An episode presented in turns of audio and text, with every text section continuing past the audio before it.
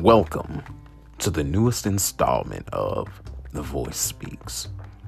I am Olufemi Nathan Oshako, Executive Director of Eternal Crown Ministries and host of this podcast. It was my plan to pick back up with the letter D from the Abeka Alphabet series that I'm doing. But with another holiday being in play, felt led to do something related to the new year. And it comes from the YouVersion verse of the day, which was Psalms 90 12. But I'm to read 90 10 through 15 and verses 17. Our lifetime is 70 years. If we're strong, we may live to be 80. But the years are full of hard work and pain. They pass quickly, and then we're gone. Who knows the full power of your anger? Your anger is as great as our fear of you should be. Teach us how short our lives really are, so that we may be wise. Lord, how long before you return and show kindness to your servants? Fill us with your love every morning. Then we will sing and rejoice all our lives. We have seen years of trouble. Now give us joy as you gave us sorrow. Lord our God, be pleased with us. Give us success in what we do. Yes, give us success in what we do. Verse 12 is a focal point. And in the version that I read, it says, Teach us how short our lives really are, so that we may be wise. In other versions, it says, Teach us to number our days, that we may gain a heart of wisdom. In looking at the entirety of the passage, it talks about God's wrath and us having years that are full of hard work and pain. Well, why would we be under God's wrath? Generally, wrath comes due to disobedience. And if you look at the United States in uh, in general, we as a nation don't honor God. We don't. We really don't. Uh, look at the laws that are passed and our activities and the things that we that we celebrate. Much of it is not pleasing to God. And as people, as individuals, are we honoring God with how we spend our time? With what we're doing with our time? Are those things honoring God? May not necessarily be sinful, but are we honoring God with our time?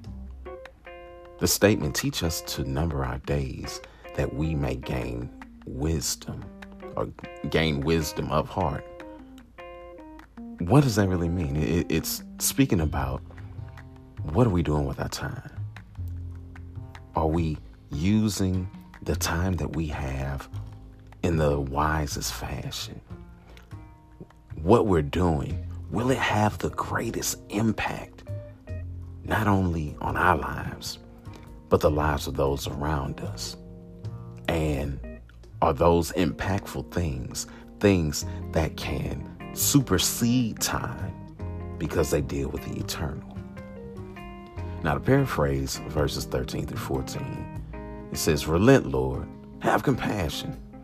Satisfy us in the morning with your unfailing love, that we may sing for joy and be glad all our days. So, in other words, Lord, t- take your hand of wrath away a bit.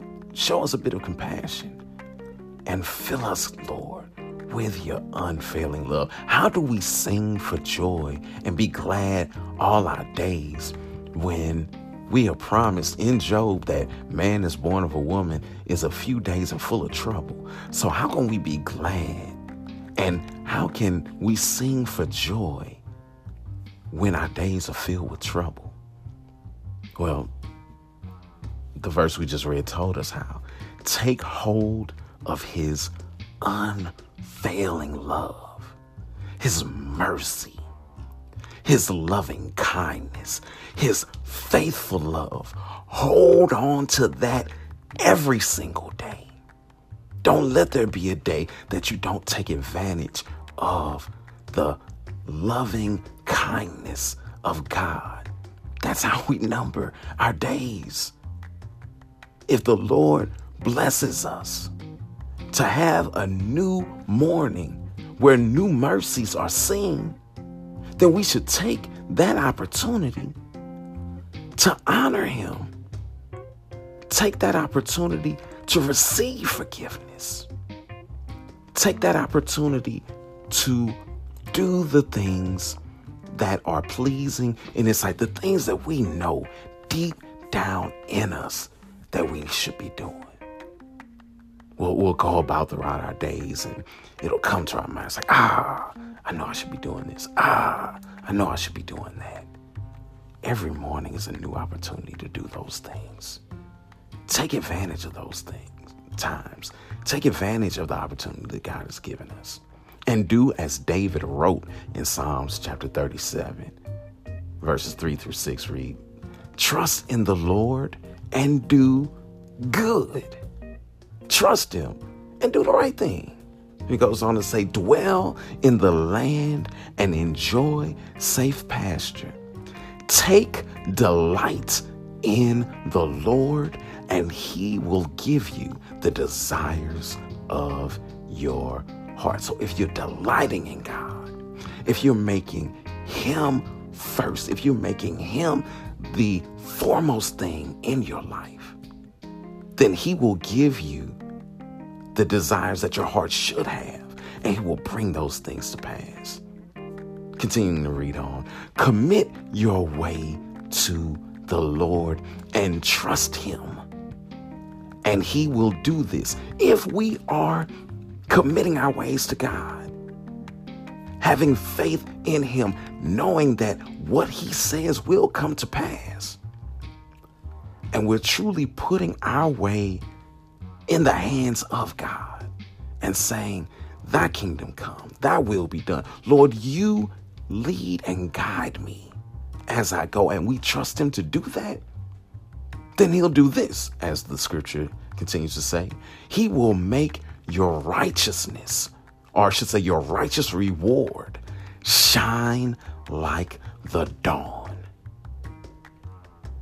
He will make your righteousness shine like the sun breaking at day, dispelling the darkness. That's how things will be. This is how you number your days. And until next time, I want you to think about this. I'm going to make very, very few promises about next week. I keep saying I'm going back to the letter D in the Abeka alphabet, which is depart from evil and do good. Even though this kind of dealt with that, this is not what I planned on doing. I have something else, but I keep making that promise and that doesn't happen. So instead of that, I will promise you this that barring family emergency or serious health concerns, I'll be back with another installment of The Voice Speaks next week. God bless and keep it together.